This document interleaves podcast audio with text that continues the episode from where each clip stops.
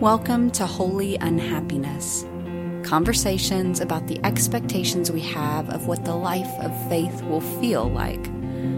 I'm your host, Amanda Held Opelt, author of the book Holy Unhappiness God, Goodness, and the Myth of the Blessed Life.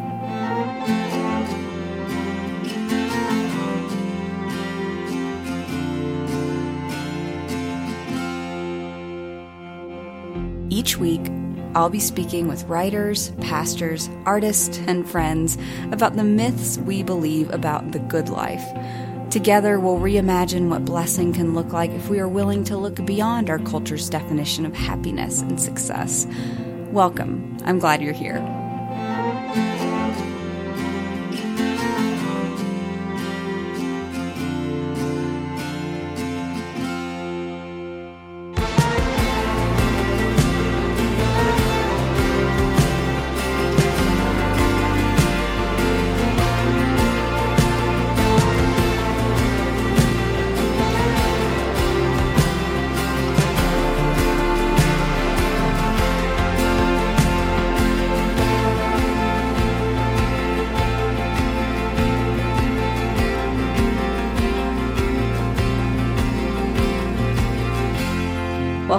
The podcast. Today we're going to be talking about sanctification, and I am really thrilled to welcome Dr. Karen Swallow Prior. Dr. Prior is a reader, a writer, and a professor. She is the author of many books, most recently, The Evangelical Imagination How Stories, Images, and Metaphors Created a Culture in Crisis. She's contributed to lots of different publications like Christianity Today, The New York Times, The Atlantic, The Washington Post. She has her PhD uh, from the State University of New York at Buffalo and her undergraduate studies at Daemen College in Amherst, New York. Her academic focus is British literature with a specialty in the 18th century. She and her husband live in a hundred year old homestead in central Virginia with dogs, chickens, and lots of books. I am really excited to have her on. Karen Swallow Prior. I have really been looking forward to this conversation. Thank you, Amanda. Yeah. I have too. well, I so I have to confess something to you. Um, I have watched your work uh, for a while now, and I always like liked everything you had to say. I was like, oh, I really want to, really want to talk to her. I really want to be friends with her. But I was like, I, I don't know, like, if we can be friends because I need to tell you that I don't particularly enjoy Victorian literature. And so I always thought, oh, can, can we still be friends if I'm not interested in Victorian literature? also, I hope my mother-in-law is not listening to this because I don't know if she knows that I don't, I don't enjoy Victorian literature. well, fortunately, there's a lot of other literature. And also, I do want to say that Jane Austen is not Victorian. Okay. So, you know, and yes. yeah, there's, yeah. So you can well, like a lot of things and not like Victorian literature. What I so what I decided is that my on ramp for my relationship with you, besides your amazing new book that we're going to talk about, is my fascination with Victorian grief rituals uh, which I learned a lot about for the last book that I wrote. And, and I was like, okay, well, maybe that's something that we, we could talk about. But actually, you and I probably have a lot we could talk about. I think so. Um, but yeah, and I'm, I'm just, I'm so excited. As soon as I read uh, your book, The Evangelical Imagination, right here, I'm going to hold it up even though, I don't know, this isn't a video podcast. This is just audio, but I'm holding it up anyway. Well, I, have got yours. I'm going to hold yours up. Oh, too, oh, so. oh, that's so nice. I the, I love the cover. I love I love the book, and I, I knew the minute I read it, I had to have you on because so I wrote a book about what it was like to be evangelical growing up in the 90s and early 2000s and just, you know, some of the expectations we have of what the life of faith will feel like. And I tried to write a little bit about the history and culture of where some of those expectations came from. But folks, if you're listening and you resonated with my book and you want to go deeper into some of those cultural forces, those historical elements that led to those expectations getting into the bloodstream of evangelicalism, you have to go read Dr. Prior's book. Like it is, it's academic, but it's super accessible and it's interesting. I mean, I flew through it. I read it in like three days, which I am another thing I'm a little embarrassed about. I'm a slow reader. So to read a book in three days, like it, it, it must have been a good one. So enough from me. You tell us. I want people to hear from you. What is this book? It is The Evangelical Imagination How Stories, Images, and Metaphors Created a Culture in Crisis. Give us the elevator speech. I know we were talking before and you said the elevator speech for this book is hard. But what is the elevator speech for this book and what was your kind of mission in writing mm. it?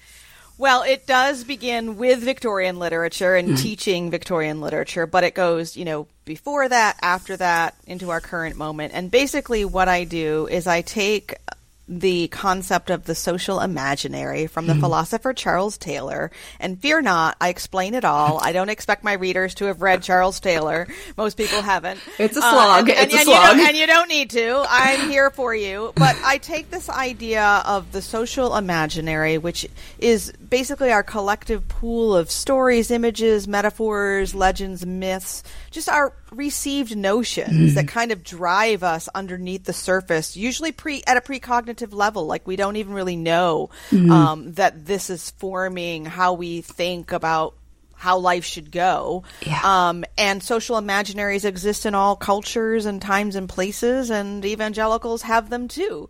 So I just kind of unpack what I identify as sort of the major stories, images, and metaphors um, that have shaped evangelicalism for its 300 year history and got mm-hmm. us to where we are now. Yeah. Yeah, so I mean, I think most people tend to think of evangelicalism as a set of beliefs, right? Mm-hmm, or mm-hmm. theological systems, but you talk about, yeah, this evangelicalism in terms of imagination or the imaginary, stories, myths, legend. D- tell us a little bit more about this. Like, what is the difference maybe uh, between knowledge and imagination? Yeah, that's a really good question. And of course, even, you know, most people will say that evangelicalism isn't evangelicalism isn't really a set of doctrines. Mm. Um, and that's kind of its strength and weakness because mm-hmm. it transcends denominations and it, it's really like more of a posture or an mm-hmm. attitude toward the Bible and mm-hmm. toward the role of conversion, um, and several things that I, you know, I lay that out in the beginning because I know that's a really contested term. So, well, yeah, I mean, who knows what evangelicalism? Yeah, what does yeah. it even mean to be evangelical right. anymore? Right, right, exactly. But nevertheless, we do have this 300 year yes. history that you know, and and we have we're a people who has been we've inherited postures, attitudes, practices, beliefs that we don't know perhaps that other forms of Christianity don't practice or don't mm-hmm. believe, and we might not ever question them. I was just, you know, I know we're going to talk about this more, but a great example is just the way that we, you know, in conservative evangelical churches, conduct altar calls or some you know like i just had a friend who read my book and she went to her church and they had the altar call as they usually do and she just said she just looked at it completely differently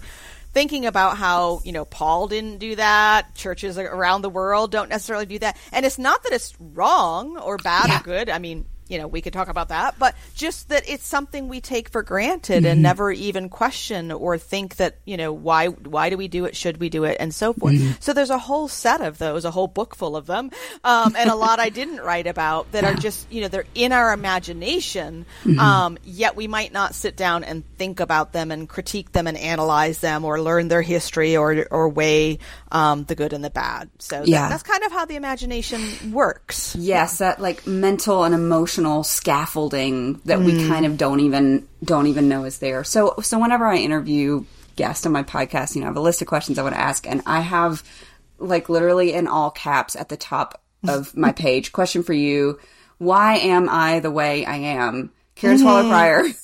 Why am I the way I am. You are referred to as the notorious KSP for a reason. Surely you can answer answer this question, help me figure this out. But I mean, I think yeah, some some of the questions I kind of sought to answer with with my book is why do I think my faith is faltering when I mm-hmm. don't feel emotionally connected to Jesus or why did I spend so much of my childhood wondering if I was actually a Christian because I couldn't remember a clear moment of conversion Or why, uh, when I'm leading worship on a Sunday morning, do I feel like I've failed people when they're not raising their hands and have tears in their eyes? Like, wh- where did some of these expectations of what faith should look like come from? So you talk a lot about this in your chapter on uh, sentimentalism. So could, could you maybe define sentimentalism? Tell us a little bit about the role it plays in our spiritual formation, particularly within evangelicalism. Yeah, that was actually a favorite chapter. I knew I was. That was an er, one of the earliest chapters yeah. that I wrote. Um, and by the way, when you just described, you know, ask why are you the way you are, I'm like, it's like we, you. It's like it's like you and I read each other's manuscripts before we wrote and published our books, but we I didn't. Know. We didn't. I know, and I, I have, know we didn't. let me tell you the gentle weeping I have done at night that I did not have your book in my hands when I was writing my book because it would have filled in so many gaps. But nevertheless, they can be fun companions to one another here we are. Yeah. Yeah. So sentimentalism or sentimentality is, you know, it's kind of a passion of mine because I do teach literature mm-hmm. and um, do, I do teach Victorian literature a lot, mm-hmm. and Victorian literature is known for its sentimentality. Mm-hmm. And guess what? Evangelicals are known for their sentimentality, especially with art and literature. Yeah. And so this is something that I talk about in my classes a lot because I do teach, you know, literature and I teach aesthetics and poetics. and those are questions about what constitutes good or mm-hmm. great mm-hmm. art and literature. Um, and evangelicals often don't even ask that question. Like, we're yeah. not even asking, is our art good? Now, you're an artist, you're a musician. I have heard you at least once, and I know you are good. So I know you're you. asking that question. I'm trying to ask that question and answering it. Thank you. Um, yes. And so there, you know, it's, as I say in the beginning of that chapter, like the whole j- joke about, or the cliche about bad Christian art Mm-hmm. today is it's it's there's so much true it the, even the joke is a cliche right mm-hmm, so mm-hmm. um and and and there are lots of reasons why you know um contemporary evangelical art is bad. And I don't get into all of them, but I do spend a whole chapter talking about how one quality that really is prevalent is sentimentality. Mm-hmm. And sentimentality is just, you know, indulging in sentimentality is just emotion and emotion yeah. is wonderful. It's good. I am not the last, I am the last person on earth to say that any kind of emotion is a sin, right? Mm-hmm, I mean, mm-hmm. I mean, we are just emotional creatures. But when we indulge in emotion for emotion's sake, just mm-hmm. to feel the the particular feeling, um, and to abandon or de-emphasize other aspects of our being, um, you know, whether that's the rational thinking or ethical character, all of those things, then we slip into sentimentality. Mm. Um, and I think that's sort of the overarching vice of evangelical Christian art. Um, but it's also an overarching vice of our culture at large. Mm. It's not just evangelicals. It's, yes. you know, it's Hallmark television. It's Budweiser beer commercials. It's, yeah. it's all of it, right? Yes. Anything that they can yeah. jerk a little tear out of our eye or make us weepy, um, yeah. you know, it will sell something. And so, um, uh, yeah, that's really kind of what I'm talking about in that chapter. And I go into lots of different examples. Yeah. G- give us, for, for those who are listening who need like the Victorian era 101. Mm. Let, let, let's hear, because I, I, actually, that's, mm. that's why I ended up studying so much about that era because of the sentimentalism. Mm. That's where so many grief rituals kind of came to be as this middle class was being formed and performing your grief in a very sentimental, emotive, um, uh, performative way mm. was almost a way of saying that you were part of the upper, upper echelon of society. Mm-hmm. And then I did a lot of study on um, there was a book I read called The Grief in the Victorian Family where it talked about the kind of the the sentimental death, these the popularization of these stories of people dying and how they were beautifully brought into the arms of Jesus and angels appeared on the wall and it was just this very sentimental version of what death could look like. And if you read letters, actual letters from the time you find out that's actually not how people died. This was kind of a sentimental version of death and but this is all very popular within that era. So yes, give us Victorianism 101. What was the time period? What mm. was hmm. going on? What was what was in the water at that time? Yeah, no, that's that's great. And some of what you were describing there, I'm like, oh wait, are we talking about Twitter, um, the, perform- the performativity and all right? that? Right? um. No, no, no, Victorian era, right? So, and and let me make a connection here. Um, so even though my book sort of centers on the Victorian age, that you know it was really the century before when yes. evangelicalism developed and arose, but it gained its greatest influence in the Victorian age. So when yes. we look at the Victorian age, which is you know most of the 19th century, um, we are looking at a culture that has, you know, has has generated a good deal of wealth because mm-hmm. of the Industrial Revolution. Um, the England was the was the world's empire. It was said the sun never set on the British Empire. Mm-hmm. So there was a rising middle class. There was um, material wealth that had been sort of unprecedented. And so men were able to work outside the home and make enough money so that the women could stay inside mm-hmm. the home and be the angels of the house. And, mm-hmm. um, and so they're, they're, it sounds so familiar. Hmm. I know, right. that cult of domesticity I wrote about a little bit in my book and you really unpack that in yours as well. Yeah. This like feminine feminine ideal as right.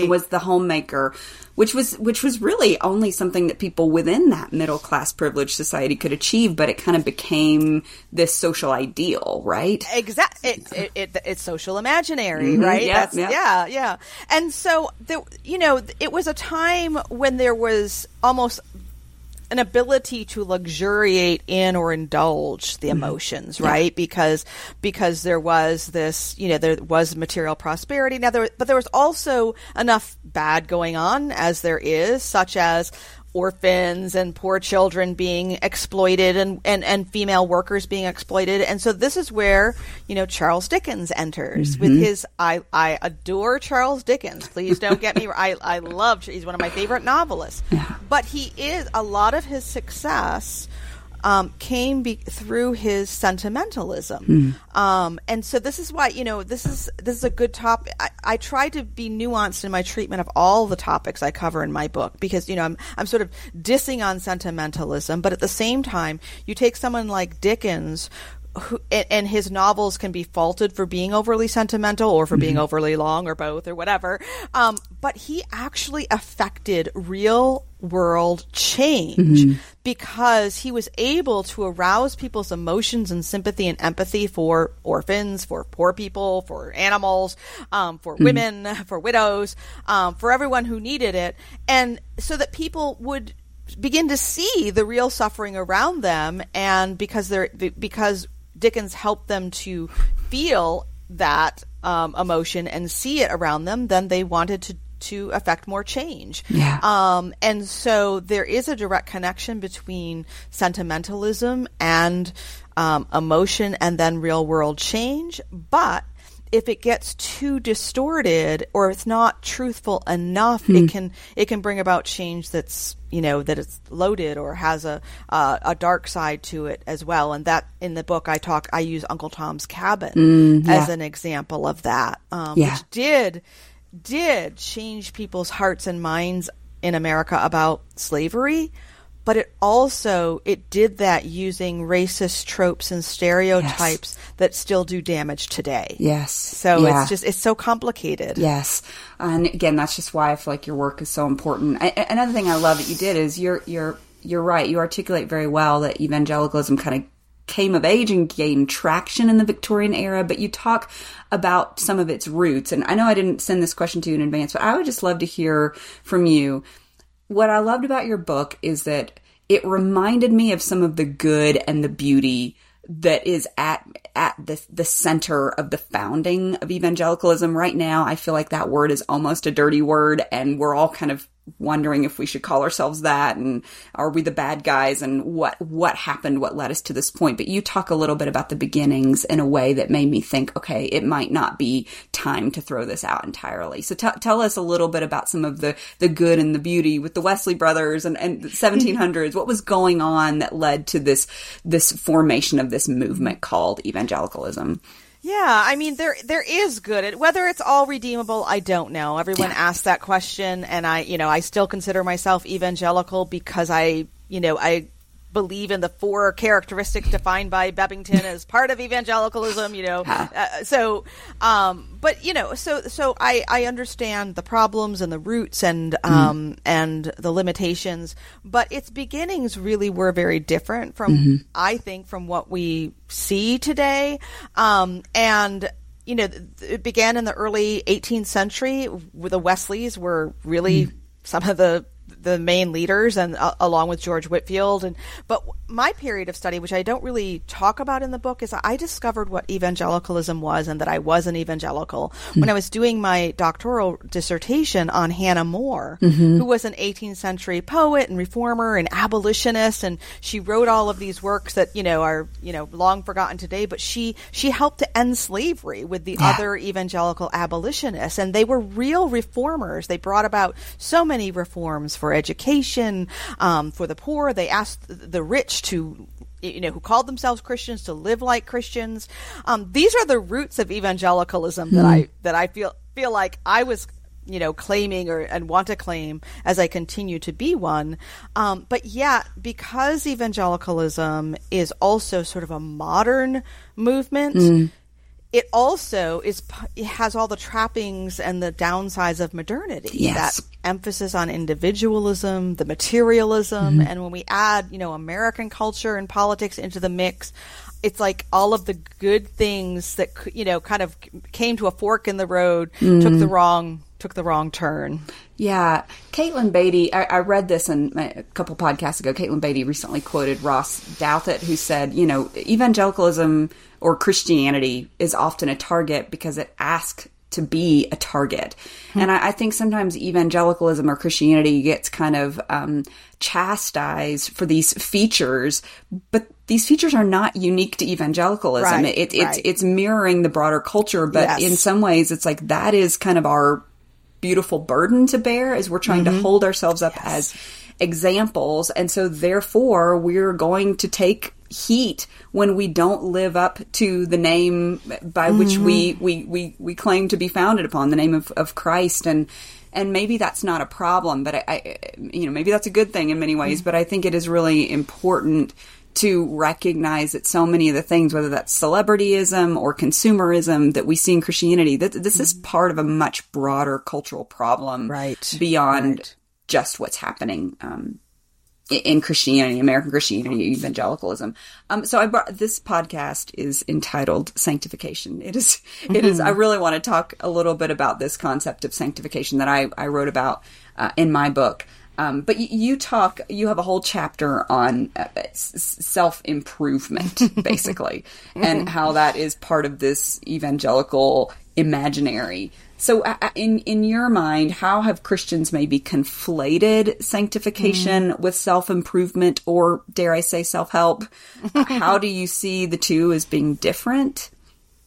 Yeah, I mean, again, because evangelicalism arose in the modern period, and the modern period was one in which people began to actually be able to improve mm-hmm. and to change their lot in life, which by the way, I'm really in favor of improving. Um, yes. and, you know, and improving my lot in life. I'm so glad we have choices, you know, to make and, and we can make movement in, you know, in our social lives and our relational lives in ways that people who live for thousands of years yeah. never even dreamed of doing, yes. right? And so this idea of improvement is very modern. Evangelicalism is modern.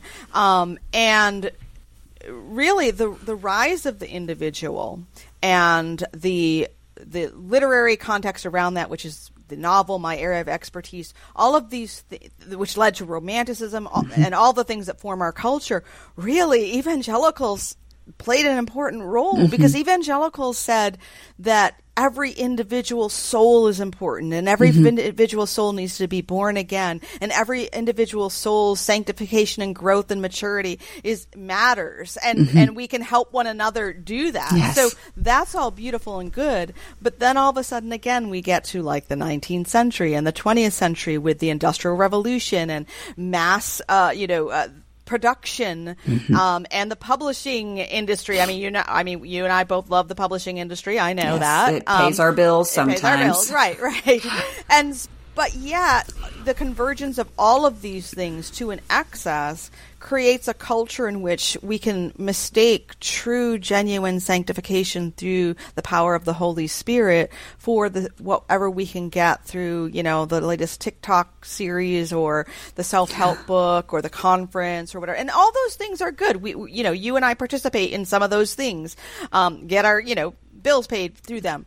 But when we mistake those kinds of programs and uh, conferences mm-hmm. and offerings for um, the only the only kind of sanct- you know improvement that can come through sanctification, then that's that's where things go off track. Right, right. This, yeah. yeah. I think it was Hannah Anderson uh, a, a, few weeks ago on the podcast said it's this like feature of modernity is like always yeah. getting better, always improving, yes. always moving yes. upward. And so then for me in my walk with the Lord, when I felt like I was I, I was plagued by besetting mm. sins. I'll use some a little bit outdated language there, maybe, but like I, I, felt like my faith faltered sometimes, mm. or I would have mm. moments of certainty and then moments of doubt, and it wasn't this clear, straight upward line.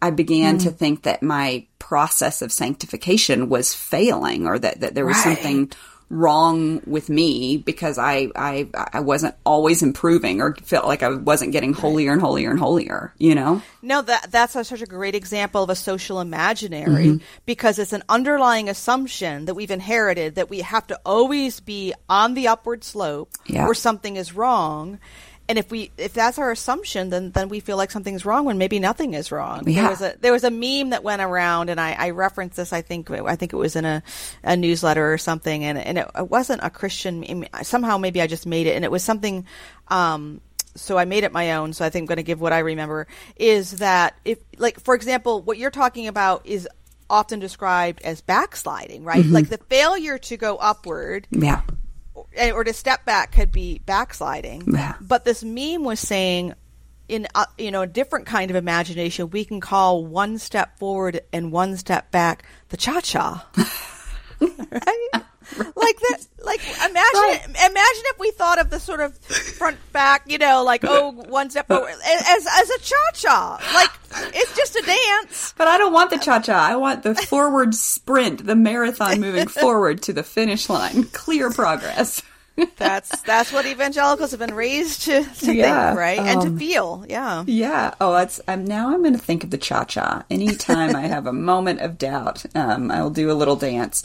Um, yeah, you know, one thing I loved when you got into your book, um, towards the end, you, you kind of, uh, you referenced the phrase, Christianity is not a religion, it's a relationship. And as soon as I read that, I started like smacking my, we were riding in the car, I was like smacking my husband. I'm like, she talks about this phrase too, because I have such mixed feelings about it. Mm. What, what, what are your thoughts on that phrase? Is it helpful? Is it harmful? Is it hmm. misleading?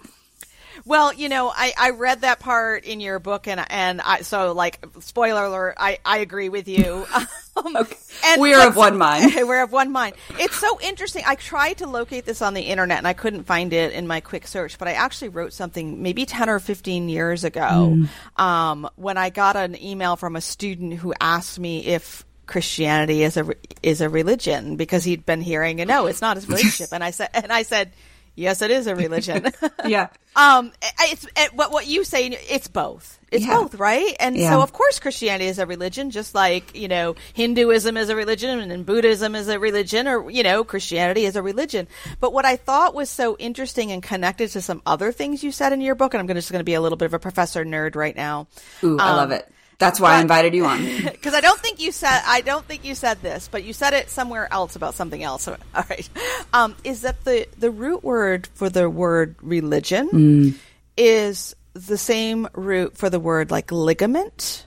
Mm. Religion literally means a binding together. Oh, I love that. Yeah. It's it's that's literally what it means. It means bound together, binding together. And so we are bound together yeah. as Christians in Christ. And yet we do have an individual relationship with Christ yeah. too. So it's not either or, it's both and. Yeah. Yeah, and I, I, think my discomfort with the phrase is that like if it's if it is a relationship, then what what happens to me? What happens to my faith when that kind of mm-hmm. ease of relationship isn't there? Like I, I I think in some ways we've we've and then and then Christianity just becomes my own interpretation or experience of it. And I think it is really important to remind people that there are a set of creeds associated with this this religion that there is a history there are a great cloud of witnesses of people that have gone before you whose wisdom you might want to draw from. I, I think that's why people my generation are more and more being drawn to the liturgical churches because they suddenly feel rooted in something deeper than themselves. You know, we grew right. up in the 90s and the 2000s where it was like literally worship leaders were saying, well, just draw a circle around yourself and pretend it's just you and God while you're here at this church service. And it's like, I get that we're trying to achieve that intimacy, but like what that makes me feel like is as soon as that intimacy is gone, then the faith is gone too. Right. right. And I want to know there's something, I'm part of something bigger than myself. And I, I, just don't know that we were reminded of that often enough when I was, when I was growing up in the 90s, you know? Right. No, yeah. I mean, what you're, you're, showing, you know, you live through the excess of that idea, mm-hmm. and virtue is always in the moderation between the two mm. competing ideas. Yeah. Yeah. That's so true. It's always the excess of ideas that get mm-hmm. us, uh, you know, mm-hmm. the fact that we can all have an individual relationship with God, that's great news. But when individualism mm-hmm. at excess is, mm-hmm. is where we right. run into problems. Exactly. You, you also end your book similarly to me I'm just going to keep saying great minds think alike. I don't yeah, know. I think yeah. you you definitely have a great mind. I aspire to a great mind. But you you said that um, you, talk a lot about Jesus being the way at the mm-hmm. end of your book and the importance of that of that image. Mm-hmm. Why, why was that important for you to end your book that way? Mm. You know, uh, I was trying to think about that because that part of the book definitely came through the process of writing.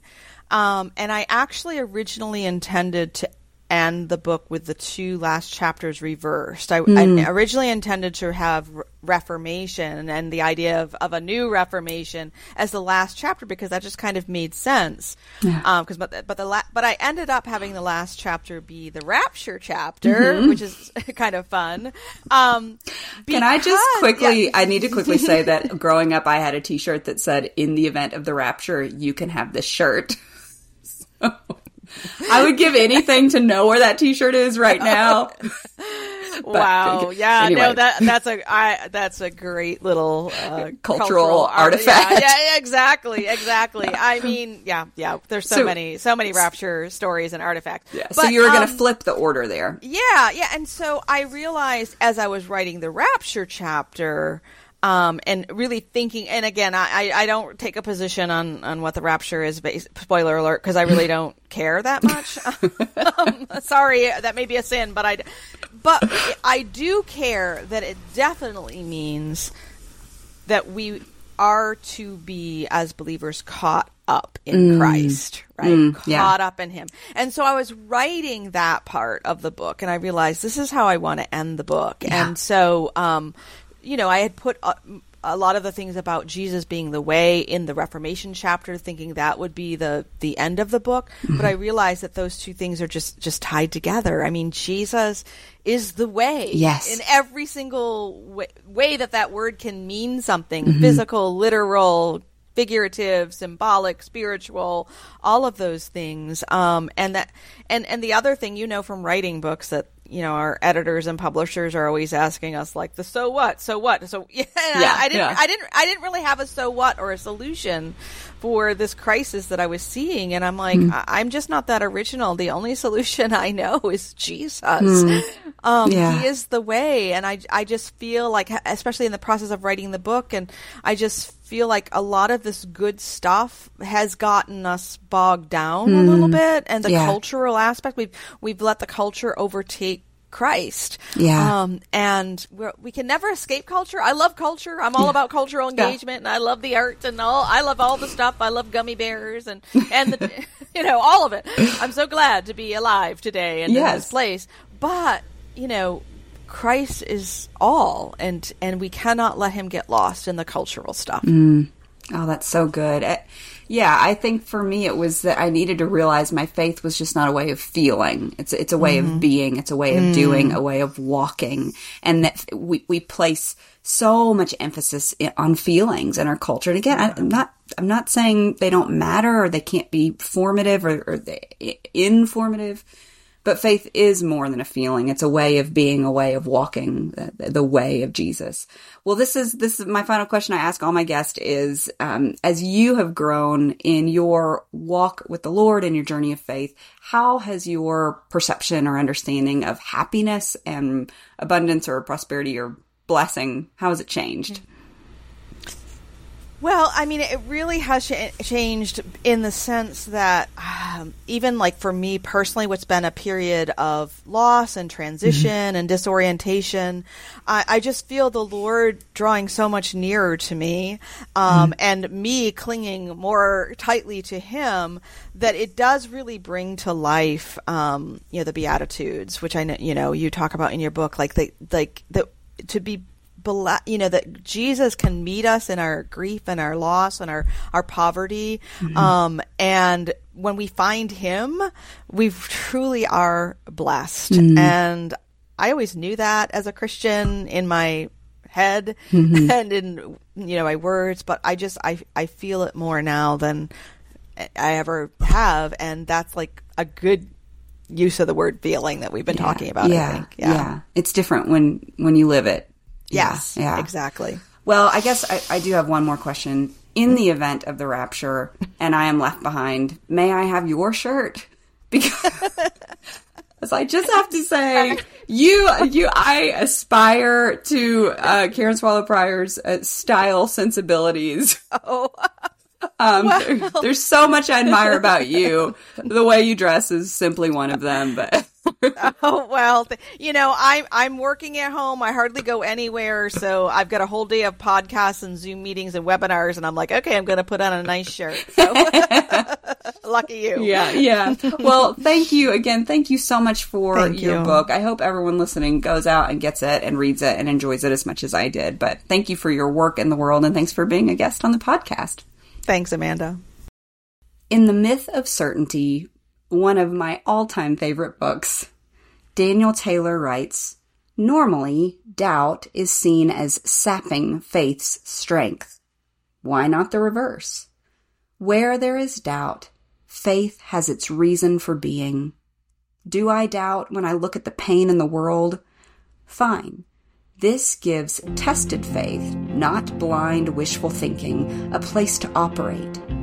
Doubt makes its claims even daily, and they are respected, but they do not determine the character of my life.